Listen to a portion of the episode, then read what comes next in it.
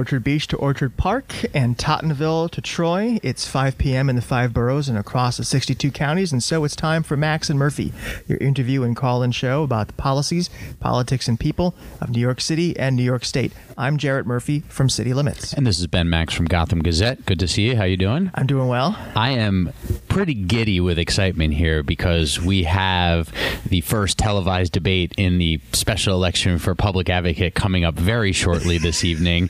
I'm not even joking. I'm actually very serious. I love political debates. It's a fascinating election. We've got two televised debates, one tonight and one coming up in two weeks from now, and the election on Tuesday, February 26th. Citywide election. All registered voters can go out and vote. And this first debate will be very interesting. So I'm excited for that. You at City Limits just recently published a good new guide, a comprehensive guide looking at all the candidates that are running. There will be 17 on the ballot. There are 16 that are still pursuing it, really, and there are 10 who qualified for the first debate. So there's a guide at City Limits that folks should check out. And at Gotham Gazette, we published eight things to watch for in the first debate. So check that out before viewing or while viewing, and it's an exciting time. But while we've talked to a lot of these public advocate candidates and we'll talk to others, we don't have too much time on that because today we have a different show. That's right. Today we're going to be focusing on a couple other things going on. We have been speaking to a lot of the candidates for public advocate. There are 16 active candidates on the ballot, and uh, we've talked to a lot of them. And uh, our brother and sister shows here have talked about uh, talked to others.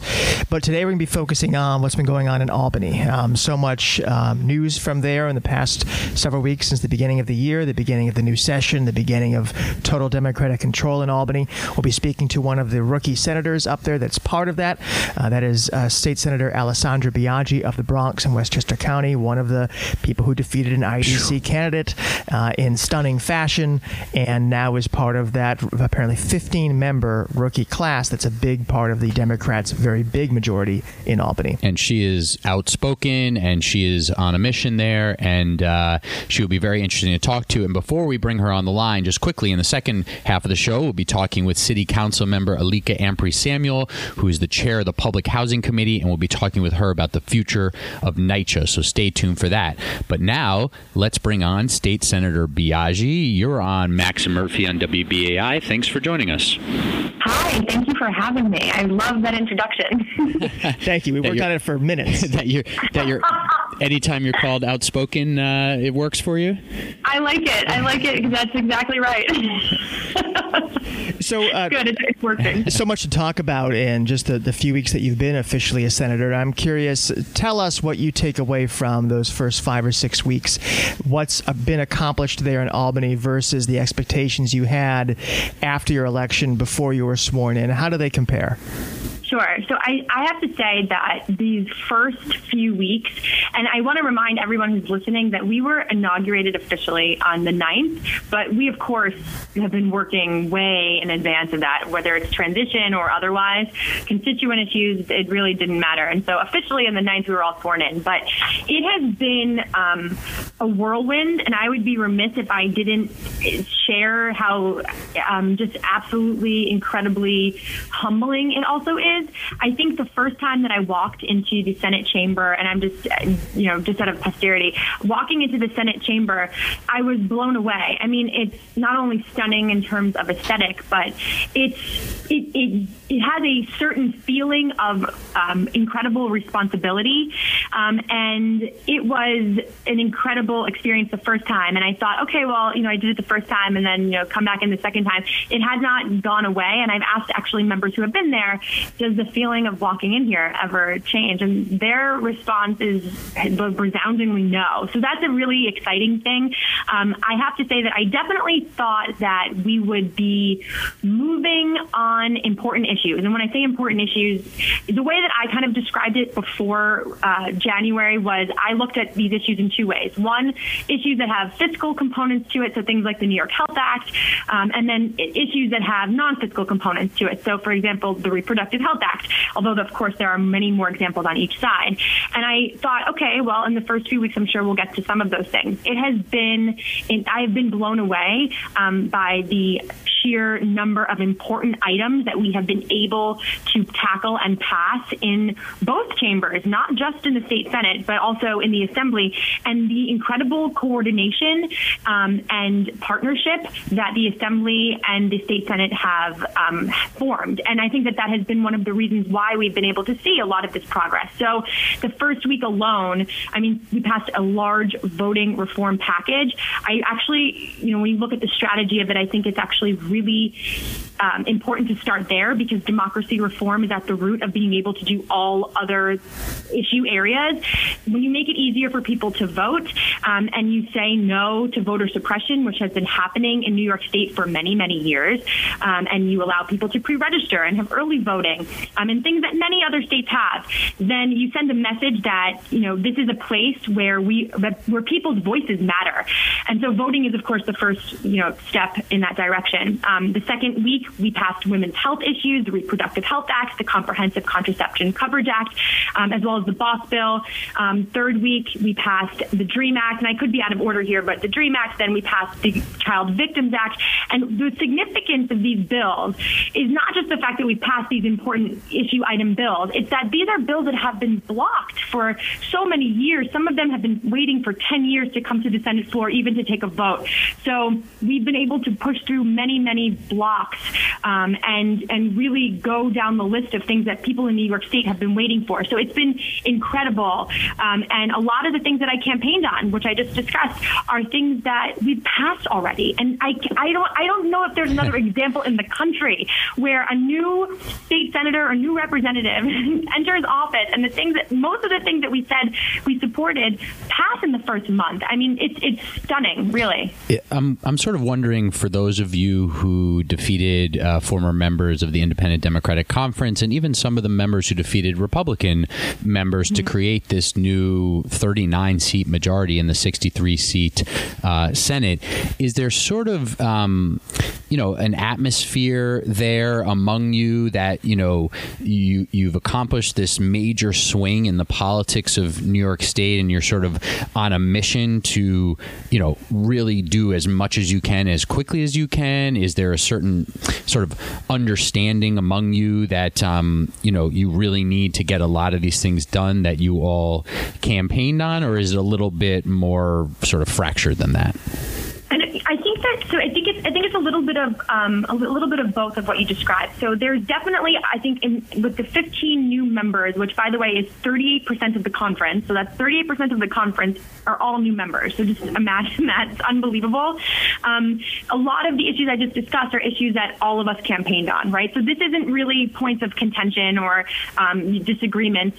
I think that when we look at the long game here, it's been 100 years since the Democrats have controlled both chambers. You can go back 10 years and you could say, well, the Democrats actually were in power in 2010. That ended in one of the worst ways we have seen in the state, unfortunately, with a coup, and it, it, it was awful. This is a new moment, um, and I think that because it's a new moment and because I believe that this body has learned from the experiences that have affected it, um, we are being deliberative. As our leader says, we are the deliberative body, which I like to remember the assembly anytime I can. but I think that the thing that is um, that is clear is that there's a backlog, right? There's a backlog of the issues I just I just discussed, and so it's really not um, you know an upstate, downstate, east west issue. But I do think that because we have members from all over the state, I think when we're talking about issues, it is very refreshing. Um, as someone who is has predominantly New York City in my district, it's important and it's refreshing and it's insightful and educational to hear about the issues that are happening upstate and, and in Rochester and in Long Island and all over because it informs our decisions collectively and it allows us to make a an informed and meaningful decision instead of um, creating a um, a body where you know everyone's arguing with each other. Of course, not everyone's going to disagree. Uh, not excuse me. Not everyone's going to agree on everything. That's that's totally unrealistic. But I definitely think that for the issues that will come up as time goes on, which there will be many. Um, I think that we will have to think about the issues not just as a downstate upstate issue, but as an entire state. So how do we make these decisions and pass these laws and have policies that can improve the welfare and the well-being of the entire state? Because I think take away all the issues. One of the things that is very clear is that this new body is not politics as usual. We're not into the transactional way of doing politics. So many of us ran on platforms that are transformative, that want to elevate the discussion, that want to be inclusive and, and talk about things like compassion, which I don't even know if those words have ever been said on the floor of the state senate before. And so I think that this is the ultimate theme here is let's elevate and then from that place we will be able to have much more progress in the long term as well. So you're listening to Max and Murphy on WBAI. We're speaking with Senator Alessandra Biaggi of the Bronx and Westchester County. And if you're a regular listener waiting for our invitation to call in and ask a question, just want to let you know that invitation won't be forthcoming because we're pre-taping today. But next week we'll be back to normal and look forward to having your voice as part of the show. Uh, Senator, one thing that has underwritten, literally, a lot of the progressive policy moves in the city and in, on the state level over the past several years has been a relatively rosy fiscal situation. And this week, mm-hmm. the governor and the state comptroller talked about a very large dark cloud on the horizon in this form of a $2.3 billion shortfall in terms of what the state's taking in this year versus projections that the governor blamed on the federal tax changes and the SALT mm-hmm. uh, changes in the Trump tax law. To what extent is that part of your of the landscape? Will that reshape some of the expectations and plans of the Democratic majority? How does that figure into the next few months? You know, the way I like to think about this, especially when we look at New York State, which I think many other states look to New York and say, well, has New York done it? What's New York doing? Are they ahead of this issue? Are they innovative?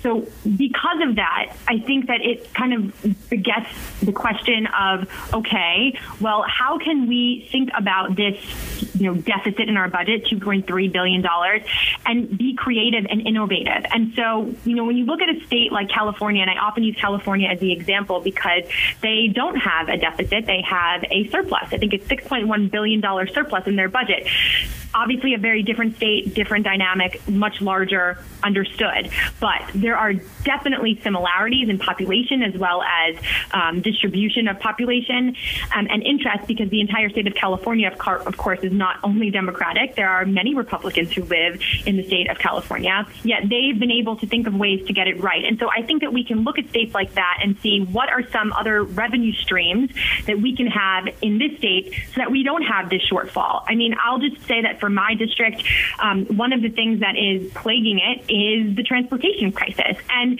I don't even want to talk, like, I almost don't even want to talk about these things in a negative framing because it just perpetuates the negativity surrounding it. I think the bottom line is this we have a transportation issue. We have got to find the money to fix it. We don't have the money currently in our budget. So, what does that mean? Are we going to have to pass congestion pricing as just one piece of that? I'm in favor of that. I've been very vocal about that. That is an absolute possibility. But what are the other ways that we can raise revenue? The legalization of marijuana is also another possibility, but we have that has many policy and health implications, and we have to get it right. We can't just uh, just pass it just simply because of the fiscal positivity. We have to make sure that it doesn't negatively impact certain communities of color that were expunging records um, previously, and so there's many different components to this. But the overall theme that I'm trying to highlight here is that New York State is at a moment where we can we have the luxury to be able to be innovative and we have the people who are smart enough to push those agendas. And so even though we have, of course, this deficit, there are different ways to deal with it. When you look at things like the elimination of the SALT deduction in the Westchester County portion of my district, I have never seen more foreclosures in my entire life. That sends a signal to me of many things, but mainly it's just highlighting again the income inequality that this state is, is bearing the burden of. New York State has the largest income inequality in the entire country. And one of the reasons is because of large large housing costs. And so I'm looking forward to being able to dissect these many issues most of which have these fiscal components to them to not only address ways that people can remain in the state and be able to prosper, but then how can we think about a long term solution? I think so much of what frustrates myself, and one of the reasons why I even ran for office, is that we, we're always scrambling to fix an issue and we put this band aid on it, and then, you know, 10 years go by and the same issue comes up and maybe it's even worse. I think we have to start thinking strategically for the long term and think about how we can invest in a way in this state and its people to take us forward. So, Climate change is one of those areas as well because it will bring green jobs. And I just wanted to make sure that I right. No, as you were saying about planning for the future, that's actually uh, where my mind jumped as well. And and so just uh, quickly to follow up on that, and then I want to um, ask a different question. But uh, in your mind, the warning signs there, the troubling uh, economic trends, is not reason to say we might need to slow down on certain priorities that cost money in a budget deal, but we need to figure out how to make up any shortfalls in revenue. I mean, that sounds like what I'm hearing is you need to be more creative about raising revenue as opposed to thinking about, well, if, if the revenue is slowing that's coming in because of whatever factors, especially, let's say, federal tax reform and how it's affecting New York taxpayers and the revenue coming into the state, that it's less about dealing with that in a matter of efficiencies, cuts, et cetera, and it's more about raising revenue. So I actually I, I, have to like pull out my lawyer hat, and I hate to do this, but it Please. depends on the issue. Right. Every issue is different, and I think that we have to be incredibly thoughtful about that because both both approaches will have to be considered. I'll just let's just use the New York Health Act as an example. Okay, I'm a huge proponent of the New York Health Act. Single um, payer health care for the state. Everyone should have health insurance. That it's a human right. I also appreciate the huge fiscal component that's part of it, which means that we have to be fiscally responsible. We shouldn't just rush out the door and pass it in the first, you know, three months because that would be irresponsible. And so it really depends on what issue it is. I think certain things, because we've been talking about them and, and the advocates have been working on these bills for so long, the Reproductive Health Act is a good example of that. There's not really much else to be added to that bill, right? So that it makes sense that it goes in the category of we can do this in the first month. If we had pushed forward the New York Health Act in the first month, I think that would have been irresponsible. And I, I think that from the leadership down, they're being very thoughtful about those things because we can't put an additional uh, financial burden on the state because we don't want to set us back. And I think the goal is to uh, is to reduce the shortfall, but at the same time think about what are other states doing that increase their revenue and what can we do? What what type of tax structures? Um, is there a way that we can reshift the transportation system? Um, and congestion pricing is one of those ways. And and look at it like a puzzle as opposed to just you know two different uh, avenues to go down. Okay, interesting. Um, so we've just got a few more minutes here with Senator Biaggi. I wanted to ask you, as chair of the Ethics Committee, what is on your agenda in terms of oversight, legislation? This seems like an area where there might be less uh, agreement in, in terms of the governor and the legislature. The governor has put forward a fairly aggressive ethics reform package. Some of those elements relate to the legislature. He's expecting some pushback back there, he said. Where do you come down? So I think that, you know, for the policies that were put into the budget, I think these are things that we're still discussing internally. But I just want to go back to the original question, which is this, and then I'll end on that um, and give you a clear answer. So I am excited to be chairing ethics for several reasons. Number one, this is a committee that quite literally in 2017 had not met for eight years. And then we are all wondering why is, are, you know, why is the culture in Albany very corrupt? When you have a healthy ethics committee that actually functions, then maybe people will think twice about the behavior and the ways in which they act in the legislature and beyond. Um, one of the things that I fought for and that I'm very excited to be able to do is that the ethics committee now can um, oversee and hear legislation, whereas previously the rules did not allow for that. That's a change, which means that bills will now go through this committee, um, and there are actually several bills that we will be um, hearing in committee uh, in about a few weeks. Um, and then on that part of the committee meetings, I mean, having regular committee meetings means that the committee is actually taken seriously. And one of the ways, in addition, that the responsibilities of the committee can be practiced or played out is through what's coming up next week, which are the sexual harassment hearings. Um, I think that it is imperative that as um, one of the largest employers in the state, I believe New York City's government actually out um, has more numbers in terms of employment than New York State, but as one of the largest employers in the state, that we get right um, the ways in which we are dealing with sexual harassment in the workplace. And so these hearings are a way not only to allow for victims to come forward and experts to come forward and to share their experiences about the process and the ways um, in which they um, dealt with um, this issue, but it then informs us when we're reshaping not only the Senate policy, but also the laws that we can pass to, to strengthen protections in the workplace, including public and private, um, public and private work environment. And so, even though this is going to take up a lot of the air in the room for the next few weeks, because it's going to take a lot of time, um, not only with the hearings, but then also with the follow up to make sure that our laws and our,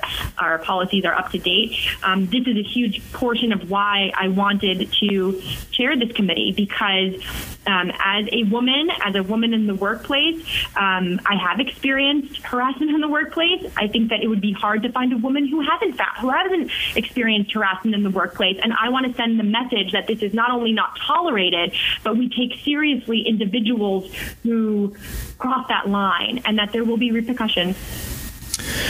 We have literally 60 seconds left. Just want to ask a quick question about something else that's been in the headlines this week. Uh, the Senate saying that their pick for the Public Authorities Control Board is Mike Gianaris, a noted critic of the Amazon deal, a deal which will, we think, go before that board.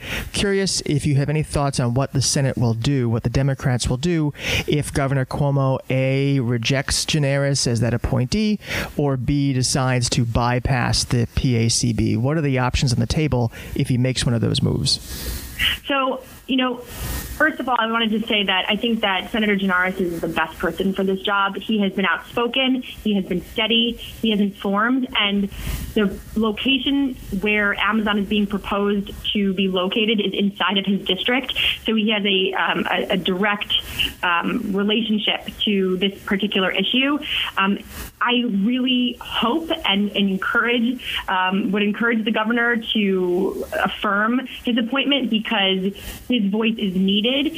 Now, if it's rejected, of course, then the leader can put forward another individual. And so I'm, I'm sure that she will do that. But I really cannot emphasize enough how um, incredibly critical it would be to have Senator Gianaris' voice um, on this board. Um, going around the board, I mean, I think that people are organ- like the and the city of New York is organizing. I mean, the city council held hearings. I watched those hearings. Um, Speaker Corey Johnson was incredibly um, poignant and very directed. And it was it, it, was alarming alarming to hear the testimony from the amazon executives who really just didn't seem very much to care um, about the work workers rights and unionizing. And that's alarming in a place like new york city in a place like new york state that actually values highly its union workers. Um, i think that that's going to be uh, pretty alarming if the if the board is actually you know there's a workaround around the board I think that we'll see lots of organizing um, in, in contrast to that. Um, but I want to just, I, I, know we only have a few seconds left. I didn't want to ignore the, the last part of your previous question. I look forward to putting forth um, the proposals from the legislature um, in response to the governor's ethics proposals in his budget. And I, I will just say on that piece, I really do think that um, those proposals should go through the legislature and not be in the budget.